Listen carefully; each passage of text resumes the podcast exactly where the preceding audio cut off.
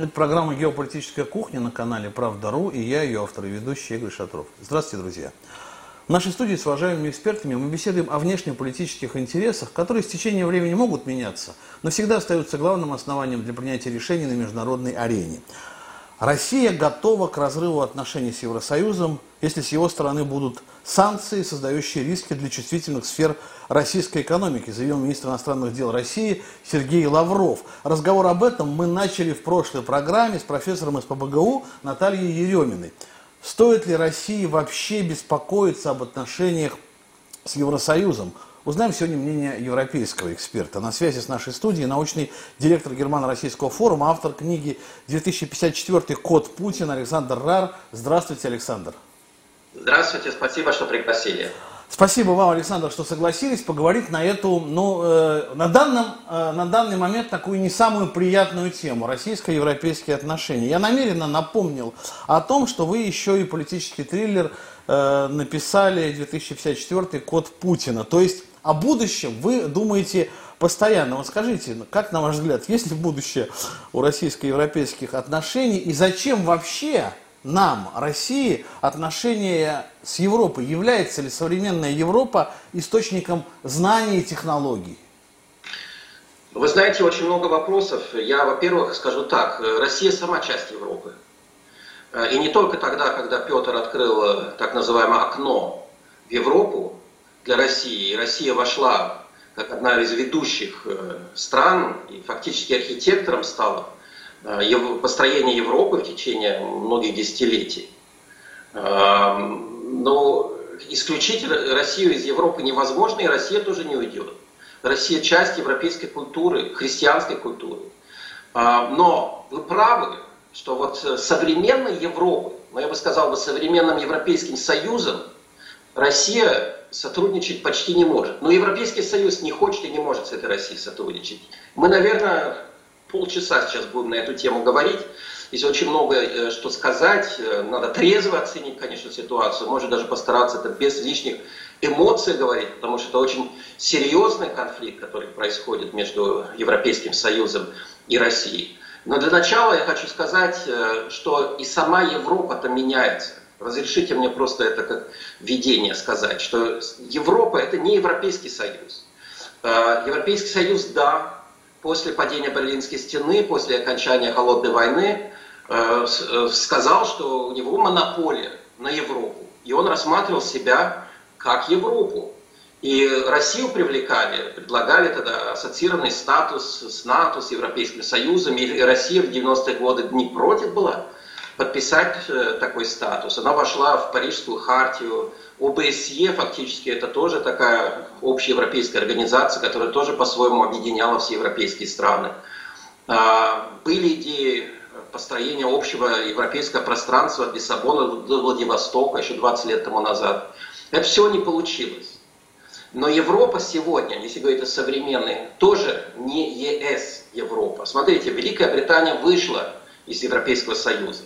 Великая Британия будет тоже своя Европа сейчас. Ну куда они? Что в Америку идут? Да, будет пытаться с Америкой ближе сотрудничать, чем с Европейским Союзом, особенно по вопросам безопасности. На это нужно обращать внимание. Англосаксонская ось Лондон-Вашингтон будет э, очень влиятельной в геополитике 21 э, века. А, но будет соперничество, конечно, между Великой Британией и Европейским Союзом. По многим, очень многим вопросам. Так что Великобритания уже не Европа та, которую хотят Европейский Союз смотреть. Турция. Возьмем Турцию. На самом деле Европейский Союз э, Евро, э, Турцию держал в предбаннике. С 1961 года туркам обещали, что они, если будут себя хорошо вести, если будут принимать западные либеральные ценности, если будут сотрудничать э, по всем параметрам с Западом, когда-то войдут в Европейский Союз. Вот этот этап сейчас закончен. Во всяком случае, при Эрдогане, я думаю, навсегда. Потому что Турция наконец поняла, что Европейский Союз просто их никогда не примет, а будет только держать в этом известном предбаннике, для того, чтобы она не уходила куда-то в другое место.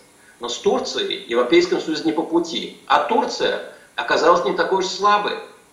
Она сейчас создает свои плацдармы э, в Европе. Она считает себя тоже европейским государством. Она создает такую свою общую, свою собственную зону влияния на территории бывшей Османской империи. Таким образом, напрямую будет конкурировать с Европейским Союзом, тоже как часть Европы. Возьмем Россию, уже сказал я. Россия тоже часть Европы. Никуда Россия из Европы не хочет э, уходить, ее вытолкнуть тоже, хотя это будет пытаться сделать американцы. Не получится. Не получится. И поэтому э, Европейский Союз должен просто, с моей точки зрения, прийти в геополитические реалии и понять, что Европа, она состоит уже из многих полюсов, а не из одного полюса Европейского Союза. Но это понимать, конечно, для Европейского Союза не под силу. Ему это очень больно, у него не, э, он, он не хочет это все видеть. И, к сожалению, вместо того, чтобы решать эти вопросы по-новому, в плане сотрудничества с новыми актерами на европейском континенте, Европейский Союз решил вот продавливать свои интересы именно через либеральные ценности, наращивание либеральных ценностей, учить других стран, как, как жить. Ну, я Европейский Союз тоже могу понять, потому что они тоже хотят вот как-то контролировать Европейский Союз через либеральные ценности. Но у него это не будет получаться в будущем. И вот на все это, я думаю, российская дипломатия обращает очень пристальное внимание. Просто вот непонятно, как перешагнуть через это такое, ну что ли, снисходительное отношение наших европейских партнеров э, к России. Вы изначально начали нашу программу со слов, что Россия э, тоже Европа. Ну, во-первых, не только Европа, но хорошо, тоже Европа, но почему-то Россия вынуждена всегда доказывать свою европейскость. Вот что такое европейскость, по вашему мнению? Ну, вы знаете, тут я покритикую, честно говоря, Россию, потому что России нечего стесняться. И Россия может гордиться тем, что она внесла за последние 300 лет большую, громадную и культурную, историческую, военную лепту в стабилизацию Европы. Можно по-разному смотреть, э, ну, честно признать, там вот наполеоновские войны или это, сам Венский конгресс, э, результаты Первой мировой войны, э, Октябрьскую революцию, которую в Европе, конечно, враждебно восприняли. И с большевизмом боролись здесь на протяжении долгих десятилетий. Можно критически рассматривать э, на то, что Восточная Европа после 1945 года была под контролем Советского Союза, была коммунистической, когда э, Западная Европа развивалась капиталистически и там в демократии. Но все равно Россия же участвовала в построении этой Европы. Историю уже не вычеркнешь. Поэтому мне кажется, что э, российская дискуссия могла бы быть более, скажем, наступательной, в положительном смысле говорить просто, куда у нас тоже есть что сказать. Вы знаете, я тут немцам всегда объясняю, что вы не понимаете вот что по России, что Россия не враждебно настроена в отношении Европейского Союза. Просто Россия хочет получить э, свое историческое полноценное место э, в концерте держав, на европейском континенте. Это видение России Европы. Вы можете над этим смеяться, вы можете критиковать это как это средневековье точка зрения, что это самое, все это, что нужно при, признавать э, другие реалии, что есть Европейский Союз, на который нужно равняться. Но, но на самом деле вы не отнимете у России право все-таки видеть свою Европу. И Россия будет, я думаю, стремиться сотрудничать в Европейском Союзе, или, скажем лучше, в Европе, в Европе, с теми странами, которые по-прежнему настроены на позитивные отношения с Россией, и возьмем их немало, это, э, э, это, это, это ну, начнем с самой последней, может, страной в Европе в этом отношении, потому что ну, как-то так, это при Европе, это Турция, которая очень тесно сотрудничает с Россией, но и Греция, Болгария, Венгрия, Сербия, Италия, даже возьмем ту же Испанию, которая далеко от России находится, и Португалия, Финляндия, это все страны, которые сотрудничают э, с Россией. Вот э, про англосаксонцев мы можем по отдельности поговорить. У них действительно враждебное отношение к России. Тут очень много геополитики. Потому что, как мне кажется, Англия очень переживает за то, что она в свое время в 20 веке лишилась своей империи, громадной, самой большой империи э, в истории человечества. А вот э, Россия ее, в принципе, где-то сохранила, несмотря на то, что развалилась. 91 году. Здесь много зависти, много непонимания. Англия всегда, вот я в этой книге 2054 год описываю времена Ивана Грозного, где Англия просто первая из европейских стран залезла в Россию и требовала для себя особенных привилегий в торговле. И, но Россия никак путь в Европу не хотела открывать. Россию много использовали всегда как ресурсный придаток Европы. Но Россия не разрешала себя так использовать. Она свое слово говорила и сегодня говорит. Мне хочется сказать, что вот англосаксонцы действительно к России относятся по геополитическим своим соображениям, стратегиям, интересам достаточно враждебно. Американцы особенно не хотят видеть Россию в Европе. Но не выкинут же Россию из Европы невозможно. Вот трудная ситуация с, с Германией. Очень сложная. Потому что немцы вообще-то и элиты, и простое население очень хотят с Россией сотрудничать. Есть э, очень тесные дружбы и очень хорошие контакты и экономические связи. Лучше, чем с какой-либо другой европейской страной у России связи с Германией. Но Германия особенно специфическая страна в Европе, у которой не геополитические интересы, а, может быть, такие за, за, за, даже не запрятанные, но завуалированные геополитические интересы, которые она проявляет в форме э, либеральных ценностей. Просто Германия всех учит. Это свойство немецких элит. Они учат, они хотят, э, что, чтобы Россия... Э, и тут, к сожалению, нужно сказать, вот, и это опять суть конфликта. У них непримиримая позиция у немецких элит к российским элитам. Не к российским, к России как стране или к России как народу. В отличие от американцев, немцы не хотят, чтобы Россия была слабой страной. Немцы хотят, чтобы Россия была достаточно сильной экономической страной, с которой можно было торговать. Но Россия, э, но Германия хочет, э, чтобы Россия стала демократической страной, как Польша, как Венгрия. То есть демократической в том плане, чтобы быть похожим на ту же Германию или, или Италию, с часто сменяющейся властью. Хотя, я должен сказать, в Германии тоже канцлер 16 лет правит, если и больше. Э, тут немножко так, это фальши, конечно, есть в, в том, что Германия говорит в адрес России. Признают.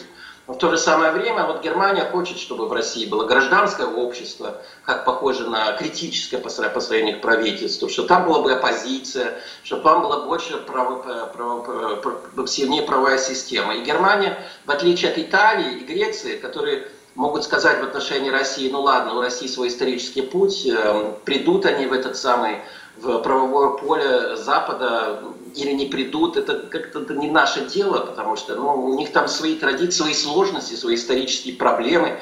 Э, они выходят из очень трудного 20 века, дадим им время, будем сотрудничать по интересам. А немцы нет. Немецкие элиты. Вот они хотят, чтобы Россия э, стала именно вот демократической по, по европейскому духу. Потому что Германия, как лидер Европы, хочет, чтобы в окружении даже Европы и те страны, которые даже входят как-то в Европу, да, находятся на общем континенте, чтобы там правила бы именно эта либеральная идеология. Россия этому противится. Россия этого не хочет. Во всяком случае, элиты. Расстроить э, элиты, то есть э, российский народ с российским правительством, на что, конечно, идет ставка в той же Германии и в той же самой Европе, особенно в Англии, Америке, я думаю, что это иллюзия. Это иллюзия. Это на самом деле и Советский Союз не из-за этого разрушился, разрушился, потому что Запад вмешался а потому что там экономика, экономика сгнила, извините, просто э, в 80-е годы. А э, это не получится. И поэтому я вот призываю всегда вот в Германии э, рационально думающих элит понять реальности – вот поэтому я написал вот тогда тоже эту книгу. Конечно, в Германии ее не очень признают, потому что она говорит о, о целесообразном сотрудничестве с Россией в рамках общих интересов а не западных ценностей. Ну вот удивительно, да, что рациональные немцы, да, вот эту рациональную идею почему-то не воспринимают. Я имею в виду рациональные немецкие политические элиты. Просто удивительно, это тоже, наверное, какая-то феноменальная особенность нынешнего времени. То есть я понял вас так, Александр, э, и об этом, кстати, многие говорят в России, что в некотором смысле нам надо брать э, пример с американцев. То есть э, строить двусторонние отношения, Брюссель куда-то отодвинув в сторону там, где необходимо общаться с Брюсселем, но общаться, а по большому счету общаться с европейскими столицами отдельно. Вы об этом вот мне э, говорили, практически об этом именно. Но, э, а позволит ли Брюссель европейским столицам общаться отдельно с Российской Федерацией? Ну, понимаете, эм, у нас нет э, в Европе, внутри Европейского Союза таких э, жестких механизмов, которые не разрешают э, странам вести свою внешнюю и свою торговую, экономическую политику с другими странами. Это э, такие идеи вот создания Соединенных Штатов Европы, они были в 90-е годы, они существовали, может, нулевые годы, но сегодня жизнь показала, что это невозможно.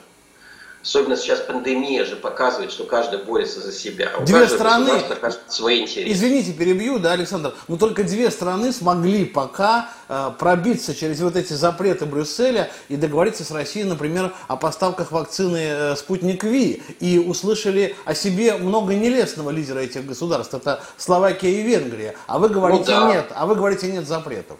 Нет, я запрета нет. Есть, как говорится, рекомендации, есть э, дипломатия, есть нажим со стороны там, э, общего там, общества в, или руководителей, руководителей Европейского Союза, чтобы все ходили в, одно, в, одной, в одном ряду или строим, строим. Но не, не выходит же это, не выходит. Просто нужно реалии понимать. Я думаю, что ну, не нужно России ничего делать, то, что Америка делает. Просто Россия должна просто для себя, но она это и делает, понимать, что выгодно. И, кстати, кстати, я тоже думаю, что России э, неплохо было бы вот просто проводить свою собственную дипломатию в отношении вот очень проблематичных и, и вражеских России настроенных э, стран, даже не стран, а элит, это трех прибалтийских государств, которые были частью все-таки Российской империи в свое время, часть советского государства. Там очень сложная история, но было тоже и и положительная история между этими прибалтами и, и, и, и Россией, эм, особенно после Петра Великого, что их все время завоевывали. Это не, не, не история не, не, не такая, не такая простая, не такая примитивная, она многоразовая и надо, но России нужно выстроить с этими странами, конечно, и этим странам нужно с Россией выстроить особенные отношения. Это просто я как пример привожу, что через Европейский Союз это невозможно.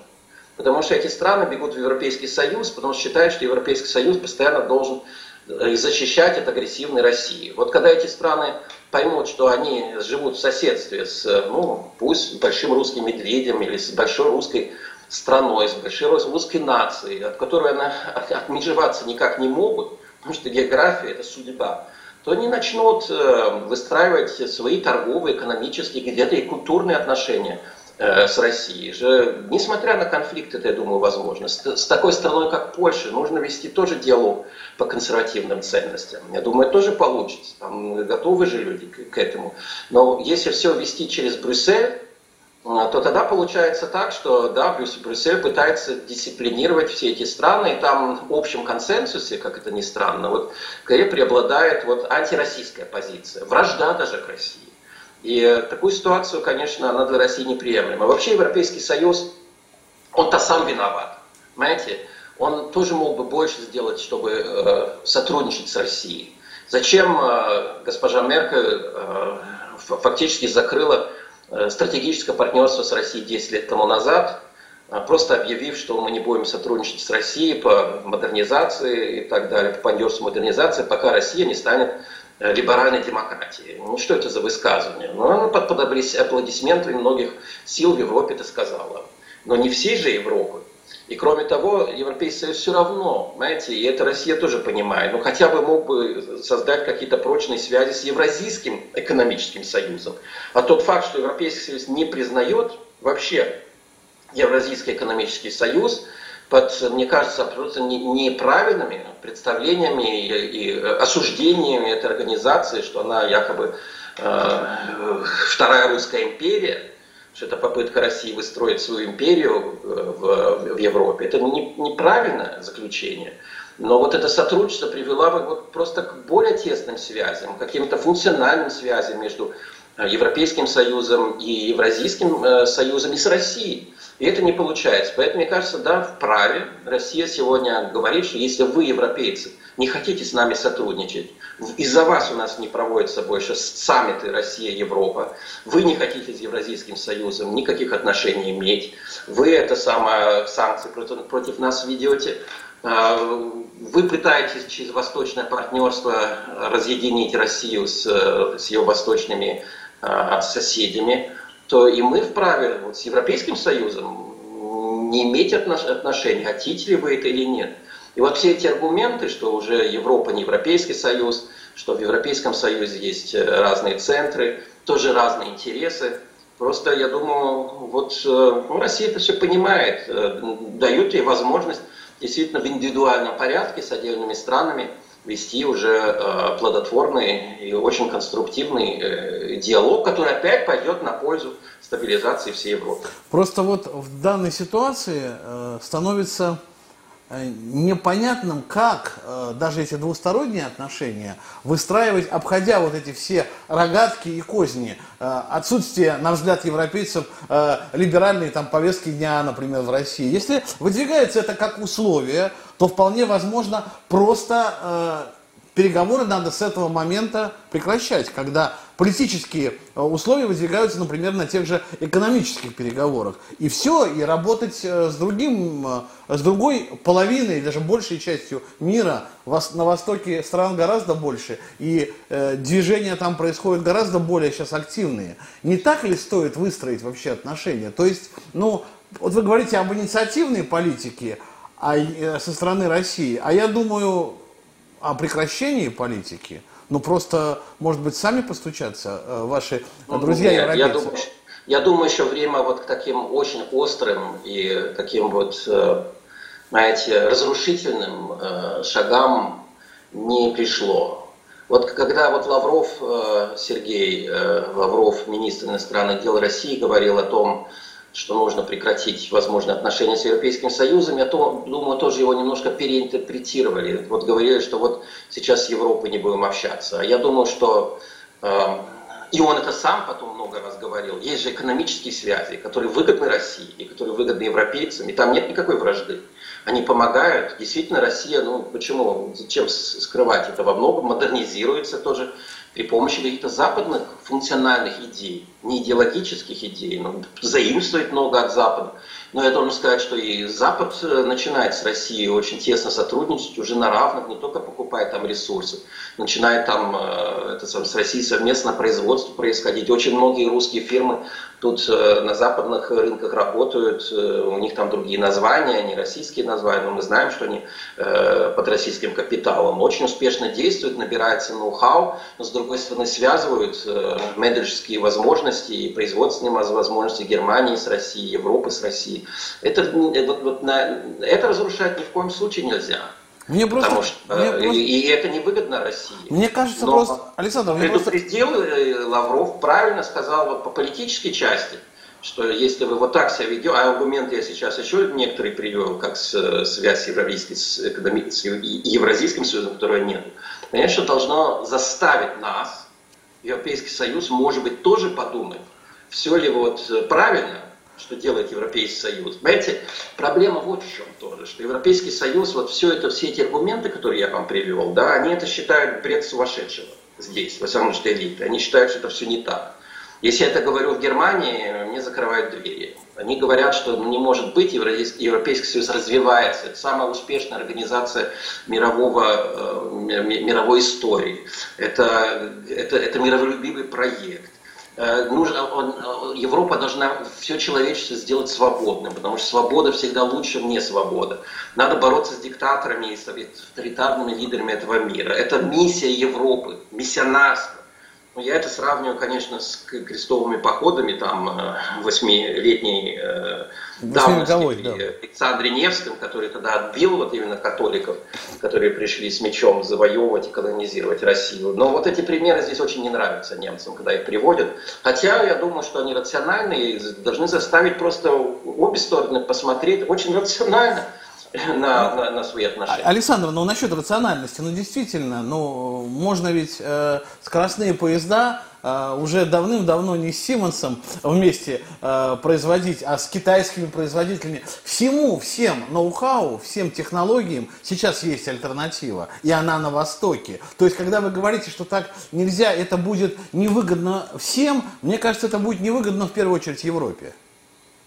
Ну, я же не сказал, что Россия не работает с Азией. Россия абсолютно правильно. Мы сейчас вот хвалим Россию в вашей передаче. Ну, почему? Есть за что хвалить.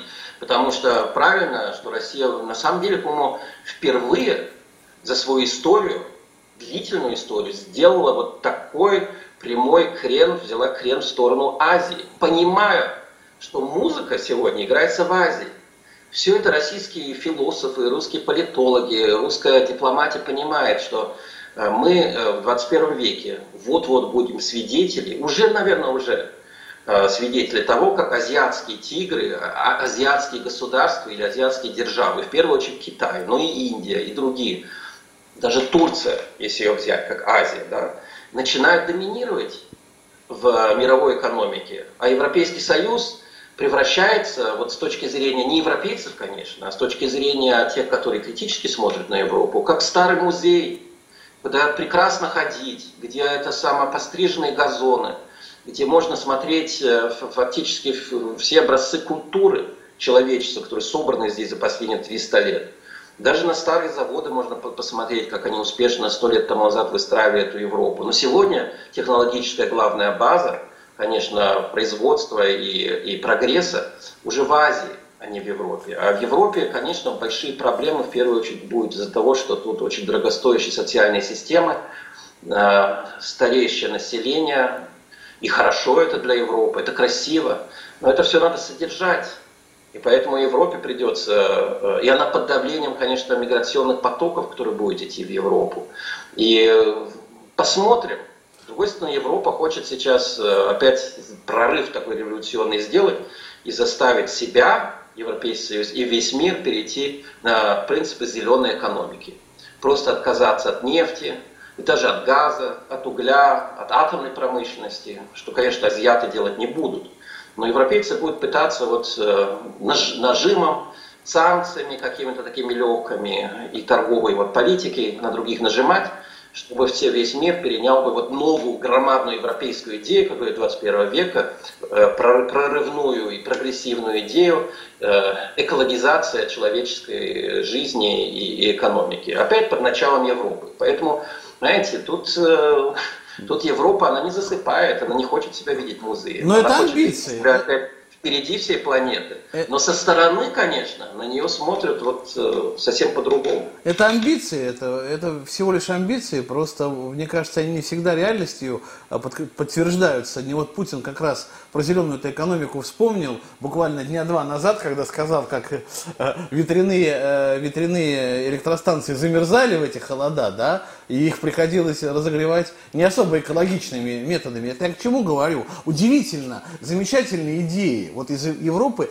по-прежнему исходят какие-то замечательные идеи. Но почему э, они, э, э, ваши э, немецкие друзья, другие европейцы, вот этой вот новой реальности не видят? Вот, вот удивительно. Неужели ощущение а, только в России, что э, азиатские тигры э, скоро э, мир, миром будут управлять? Или все-таки европейцы это понимают? Они с Китаем ведь тоже выстраивают отношения. И не пытаются... Знаете, они, они понимают, они понимают, и поэтому вот мы сейчас приходим к корню нашей проблемы и конфликтов. Они понимают, люди же ездят в Азию, что там дигитализация гораздо дальше ушла, что там э, люди быстрее и более успешно работают, что там э, зарплаты где-то уже начинают доходить до европейских, что э, эти страны, может быть, не демократическим образом, но справляют тоже с проблемами бедностью, занятостью и многими проблемами, перед которыми стоит человечество. Миграция как один из главных проблем и так далее. Но Европа защищается и где-то не обороняется, но и наступает. Она говорит, а экономика не важна. Вот и это главный параметр сегодня важны ценности, либеральные ценности и демократия, важно просвещение человечества, а это свобода.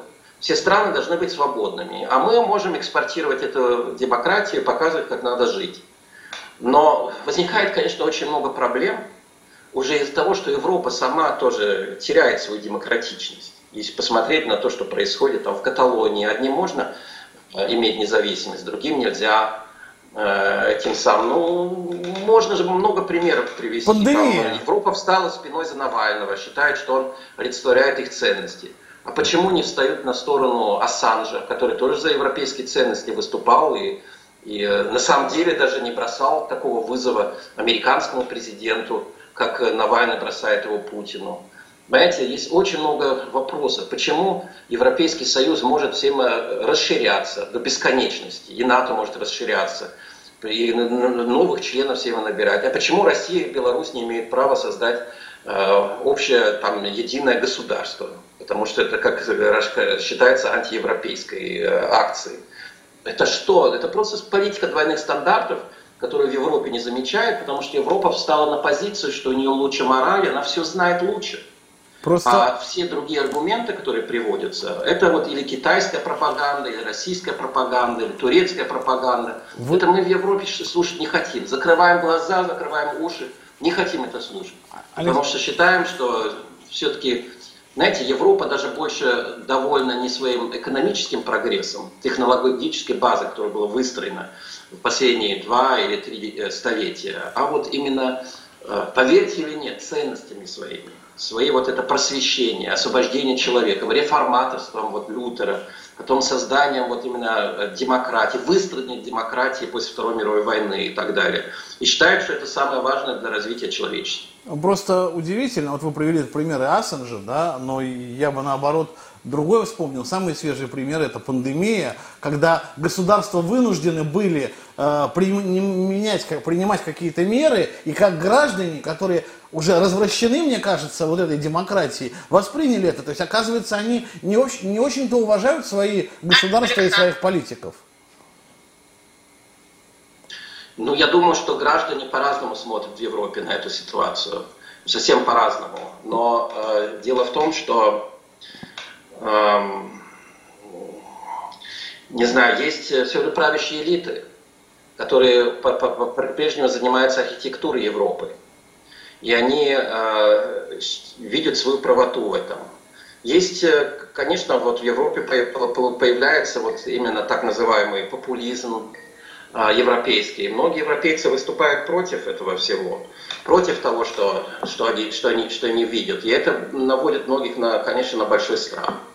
Просто вопрос в том, что удастся ли эти э, ценности сохранить в, в условиях кризисов, которые неминуемы в мире. Не только такого биологического характера, как, например, пандемия, но нас ждет, еще не один экономический кризис, нас ждут, э, я боюсь, э, какие-то климатические кризисы и так далее. То есть может много чего случиться. Готова ли вот эта вот такая хрупкая э, добропорядочная Европа к этим кризисам? И стоит ли нам вообще тогда, э, в общем-то, о таких, э, о, о, о Европе думать, если она э, настолько слаба может оказаться? Это вариант развития, и э, он имеет место для размышлений, для аналитики, даже для каких-то какой-то дипломатии. Если вот выстраиваешь вот такое отношение к Европейскому Союзу, если Россия действительно придет к выводу, что это так, или Китай придет, что это именно так в Европе. И, кстати, Трамп, видимо, пришел к такому выводу, что от Европы уже ничего не получить. Ну, тогда, соответственно, нужно вести э, вот э, своеобразную вот такую политику. Смотреть где-то снисходительно на Европейский Союз и смотреть, как он медленно будет э, ну, где-то переориентироваться или меняться во что-то иное. Значит, живя здесь, э, я вижу все эти слабости Европейского Союза. Я согласен, что Европейский Союз уже во многом гораздо слабее, чем начинал тогда 30 лет тому назад или 70 лет тому назад. Но я думаю, что, э, и я думаю тоже, что вот именно политика, которая акцентирует все внимание на либеральные ценности, она пагубная, она ничего не приведет, только к постоянным конфликтам фактически со всеми другими странами даже вплоть до американцев. Это все Европа, и, и, и даже будет раскалывать Европу, потому что поляки, венгры и восточные опейцы, им уже тоже эти ценности во многом надоели. Но э, здесь все равно пока что есть очень большой потенциал, конечно, развития будущего. Вот об экологической э, новой платформе или политике я уже говорил.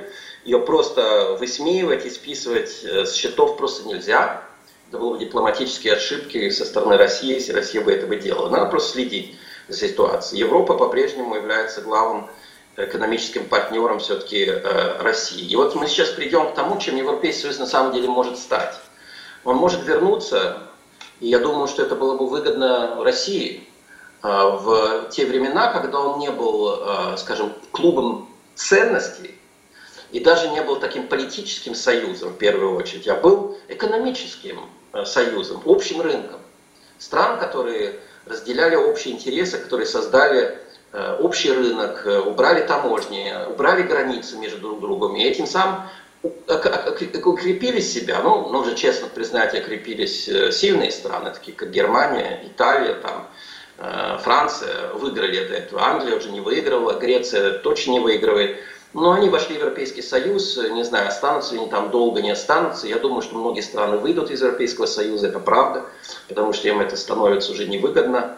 Но э, я вот предвижу все-таки, что Европейский Союз в какой-то форме, во всяком случае, что касается северных стран, останется. Ну, может, это будет такая некая матрешка, где будут э, ассоциированные члены Европейского Союза с Брюсселем. Это первая кукла, потом ее открываешь, там более там, страны, которые более тесно сотрудничают друг с другом, может даже в вопросах обороны. Ну и потом останется, конечно, вот Германия, страны Бенилюкс и Франция, я думаю, которые будут стремиться вот, сохранить и политический союз Европейского Союза, но, конечно, они тоже понимают, что заставлять другие страны вот только жить вот по их ценностям и по этой самой политике, они тоже не могут. Вот эта картинка Европы, это не разруха, это реформа, это изменение Европы, к которому нужно, конечно, присматриваться. Это да, это важная стратегия для России. Ну, завершающий тогда вопрос. Все-таки, Александр, нам забыть ту формулу, которую в свое время предложил э, Деголь, и потом не раз вспоминал Владимир Владимирович Путин о, о, о Европе от Лиссабона до Владивостока? Нет, нет и еще раз нет. Ни в коем случае не забывать. Это единственный путь к стабильной Европе. Только так мы сейчас перейдем на другую там стадию разговоров, конечно, хотя, к сожалению, мы уже к концу. Да, уже завершаем, да. Кажется, вы знаете, это спасет Европу, эта концепция. Есть две концепции Европы сегодня. Есть американская концепция, которую американцы э, э, хотят применить к Европе. Построение общего трансатлантического пространства, куда Европа войдет от э, Ванкувера до Донецка. Причем даже не Трамп, сейчас Байден, может, опять хочет. Американские элиты выносят. Это Украина в Европе, Россия нет. И вот прибалты и поляки вот хотят такую Европу. Но я думаю, такая Европа не получится. Она не историческая. Она э, создаст себе слишком много врагов. Не только в, э, в отношении России. Нужно строить общее пространство для Лиссабона и Востока. Причем лучше всего вот вернуться к той идее, которую мы вынашивали 4 года тому назад. Не нужно строить э, общее э, пространство общих ценностей. Это невозможно. У нас разные религии, кстати. Христианство было разделено 2000 лет тому, тысячи лет тому назад по определенным причинам, мы это все знаем, вдаваться сейчас не будем. Э, политическое общее пространство тоже, видимо, не будет. Но экономическое какое-то теснейшее сотрудничество, информационное пространство, культурное пространство, почему нет? Давайте, давайте создадим общий европейский дом, но в нем будет много квартир, большие, маленькие, и э, будем жить вместе, может даже общая столовая может быть, какие-то праздники там проводить. А потом каждый уходит в свою квартиру, запирает дверь, запирает ставни и смотрит свою телевизионную программу. Общая Европа интересов, а не Европа ценностей. Наверное, вот так это можно назвать. И я думаю, что э, надо напомнить, что России тоже важна сильная Европа. Нам э, вот на Западе очень важен и нужен сильный партнер. Также, надеюсь, как, вот, как и сказал Александр, э, Европе нужна сильная Россия. Время подошло к концу. Придется, я, я думаю, что это в хорошем смысле слова придется разговор еще продолжать. Как-нибудь еще с Александром продолжим дискуссию вот этих двух концепций. Да, поспорим по поводу того, что для Европы, для Европы важнее и интереснее. Об отношениях России и Евросоюза мы беседовали сегодня с научным директором Германо-Российского форума Александром Раном. Спасибо, Александр. Спасибо. Я Игорь Шатров. Это была программа «Геополитическая кухня» на канале «Правда.ру». Берегите себя и своих близких. До встречи.